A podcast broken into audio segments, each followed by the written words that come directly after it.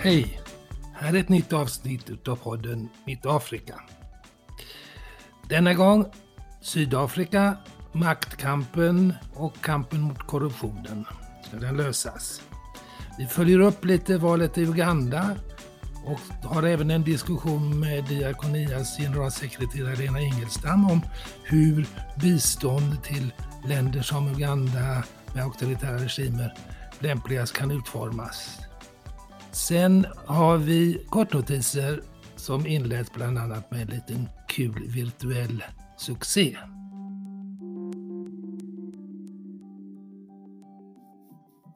Närmar vi oss ett avgörande i kampen om makten och mot korruptionen i Sydafrika? Ja, när president Ramaphosa tog makten inom regeringspartiet ANC i slutet av 2017 skedde detta efter en tuff maktkamp. Ramaphosa vann tämligen knappt mot en falang eh, men mer välvilligt inställda till den förre presidenten Zuma. Nu uttryckte jag mig nog lite väl diplomatiskt. Jag skulle lika gärna kunna säga att en falang som politiskt ideologiskt står Zuma nära, men framför allt vill vara kvar vid köttgrytorna, maktens centrum. För att behålla makten och kunna fortsätta sko sig ekonomiskt och inte riskera rättsliga efterföljder. Så ANC var delat när Ramaphosa tog över och detta återspeglades i maktfördelningen inom partiet. Ramaphosa var ordentligt kringskuren. För att riktigt förstå detta måste vi ha i åtanke att ANCs kultur är fortfarande den som man hade när man var en befrielserörelse. För att lyckas var det A och O att vara enade. Endast så kunde man bli stark.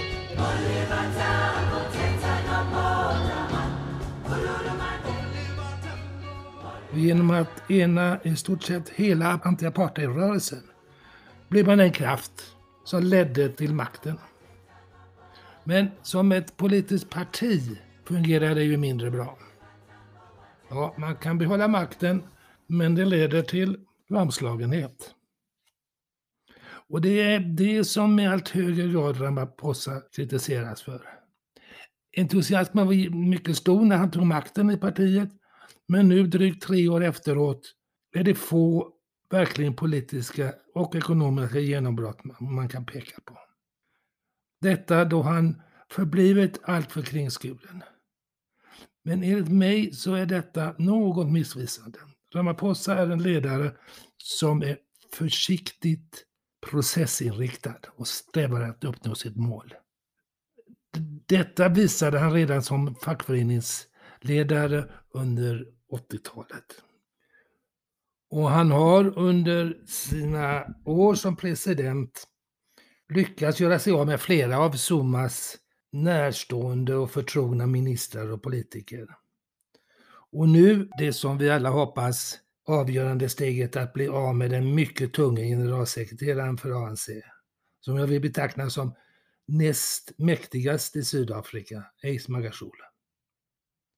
Den står nu anklagad för inblandning i åtminstone en större korruptionsaffär.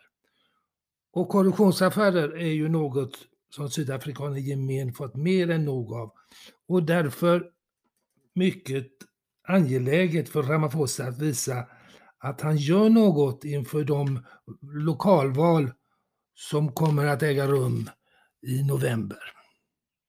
Så tålmodigt har Ramaphosa jobbat och har nu nyligen fått ANCs verkställande utskott att anta principen om att en ledare som åtalas för korruption ska ställa sin position till förfogande. Annars ska partiet utestänga henne. Men samtidigt lyckades Magashules anhängare få igenom en månads respit innan principen statsfäst. Och mycket kan ju hända på en månad. För samtidigt ser vi också hur populistiskt stöd håller på att trummas upp för Magashule och dennes mentor, före president Zuma. En av de kanske många politiska triumfer som Magashule beundrar Zuma för var att denne lyckas komma tillbaka efter att ha blivit avsatt och till att bli partiets och landets president. Zuma har nu under en längre tid varit föremål för en eh, juridisk process rörande korruption under sin presidentperiod och även dessförinnan. Under hela den här tiden har han motarbetat kommissionen, vägrat svara på frågor, protesterat och inte minst inte dykt upp. Nyligen fick ordförande domaren Sondo nog och vände sig till Sydafrikas författningsdomstol som beordrade Zuma att inställa sig.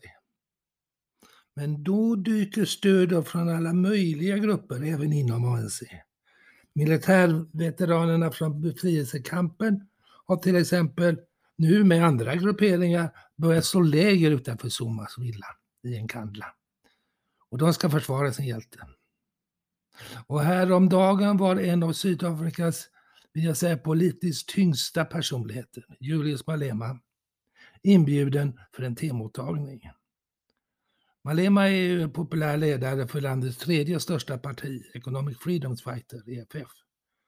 Och som skicklig ledare för ANCs ungdomsrörelse såg han till att Zuma fick makten tidigare. Sen skar det sig dem emellan. Malema häcklade Zuma och sparkades ur partiet och startade då EFF.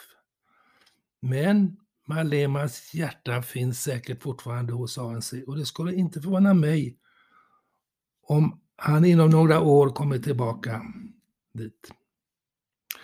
När han nu ställer upp på Zumas sida, lite min fiendes fiende är min vän, visar han på att Zuma inte saknar politiskt stöd och att denne inte ska hotas.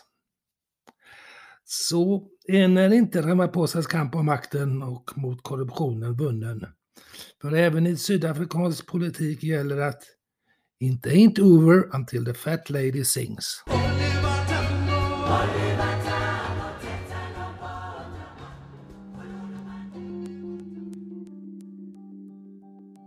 Hur reagerar omvärlden, biståndsgivarna, på valfusket i Uganda? Jag anser det viktigt att försöka upprätthålla bevakningen av vad som händer i Uganda efter det valfusk som medförde att 76-åriga Yoweri Museveni kan fortsätta sin över 34-åriga maktstyre. Och då särskilt för vi i väst som genom vårt stora bistånd och investeringar i hög grad medverkat till att Museveni kan fortsätta som president. Många länder, liksom EU, var skarpa i sina uttalanden om valet och då inte minst vad gäller övergrepp. Och nu senast fördömde EU-parlamentet valet och antog en resolution om sanktioner mot personer och organisationer ansvariga för dessa MR-övergrepp. Detta tog det nog skrämma etablissemanget, vilket också framgick av de upprörda ugandiska reaktionerna. Bra så, men det är handling och inte ord som räknas. För i övrigt har i alla fall inte jag kunnat notera några större förändringar vad gäller till exempel biståndet. Det enda jag noterat är att britterna beslutat frysa sitt stöd till Ugandas polis och militär avseende en halv miljon svenska kronor. Skam väl annars. Förhoppningsvis ser man nu i givarkretsen över biståndet till Uganda. Däremot har Museveni själv beordrat att stöd till en demokratifond, Democratic Governance Facilitation, DGF, ska förbjudas. DGF är en fond med biståndsmedel, totalt närmare en miljon kronor årligen, från åtta västländer inklusive Sverige, som ger stöd till civila samhället. Bland annat beskylls fonden för att via omvägar gett stöd till oppositionsledaren Bobby Wine. Förbudet ska dock nu diskuteras då det visar sig att Ugandas finansministerium sitter i fondens styrelse och är med om att besluta såväl inriktning som stödets kanalisering. Bobby Wayne själv har ju valt den legala vägen och hans överklagande av valet behandlas nu i Högsta domstolen. Han protesterar dock då visst av hans bevismaterial inte tas upp och han hotar att avbryta domstolsförhandlingarna. Samtidigt pekar han och många andra oberoende MR-organisationer på ett stort antal fall av övergrepp och försvinnanden. Ja, senast nu i veckan misshandlade poliserna ett stort antal journalister. Oroande. Ledaren sitter kvar, förtrycket består. Och vad gör biståndsgivarna?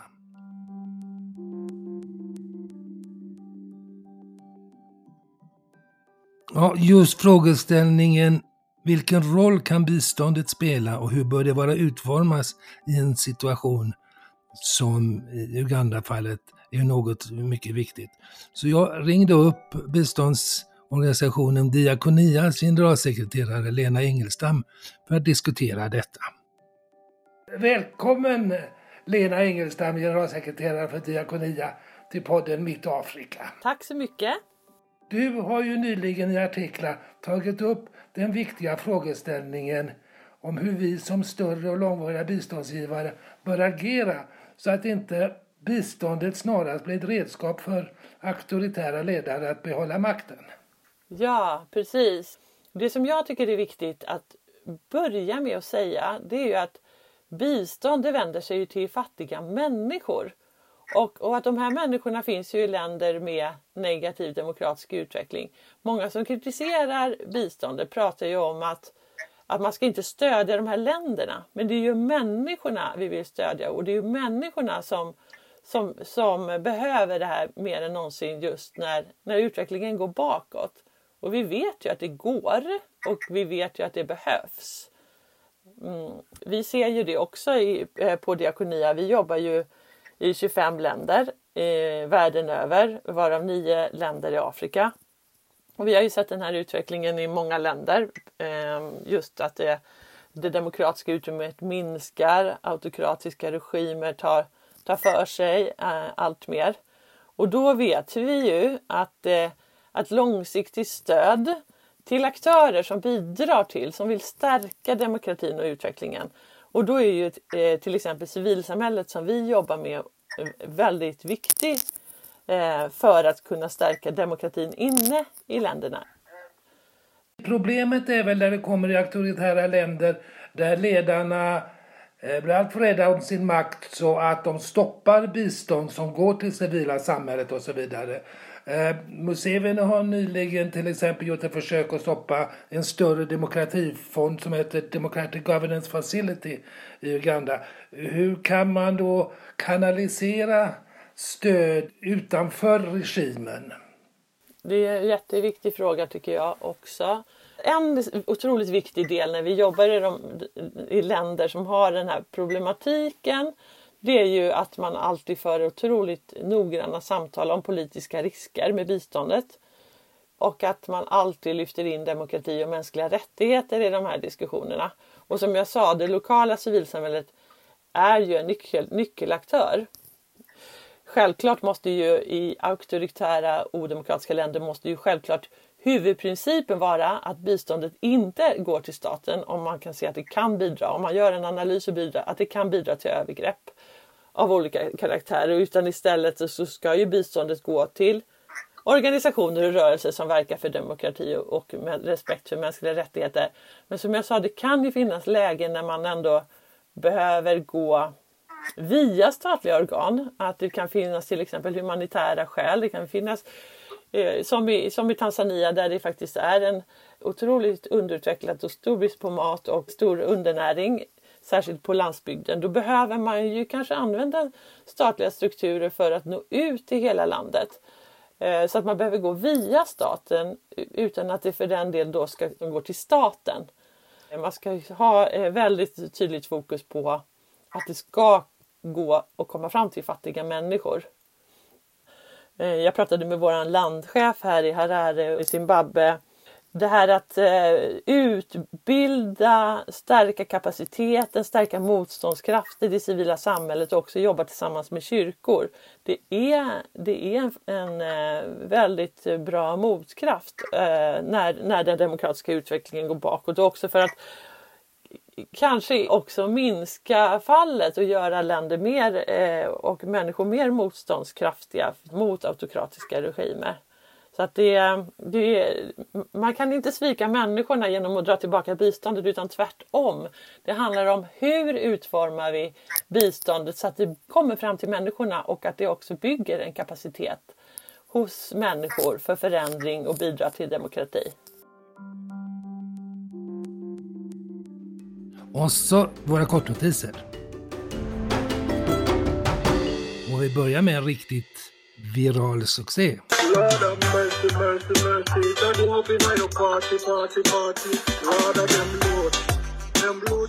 Den som framför denna sång är den zimbabwiska journalisten Hopewell Chinunu. Han är en mycket skarp regeringskritisk person som blivit arresterad tre gånger det senaste halvåret för sina avslöjanden om korruptionen. Och nu tar han till rätta media, något som verkar lyckas.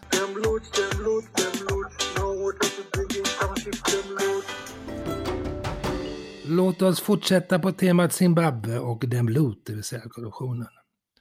Under sina 37 år vid makten lyckas ju Zimbabwes förre ledare Mugabe roffa åt sig mycket rikedomar. Och dessutom lyckades han förhandla fram ett icke oansenligt apanage till sig och sin familj, inklusive den makt och lyxstinna frun Grace.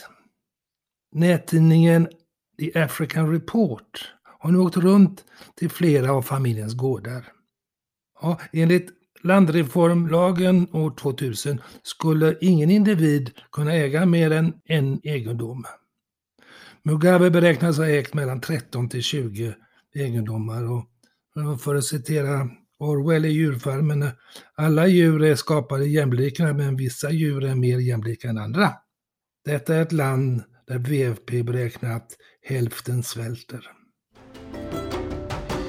Olagliga penningflöden, eller illicit financial flow som det heter på engelska, drabbar Afrika mycket hårt. Det rör sig bland annat om skattefiffel, felaktig prissättning, valutasmuggling, korruption och människohandel.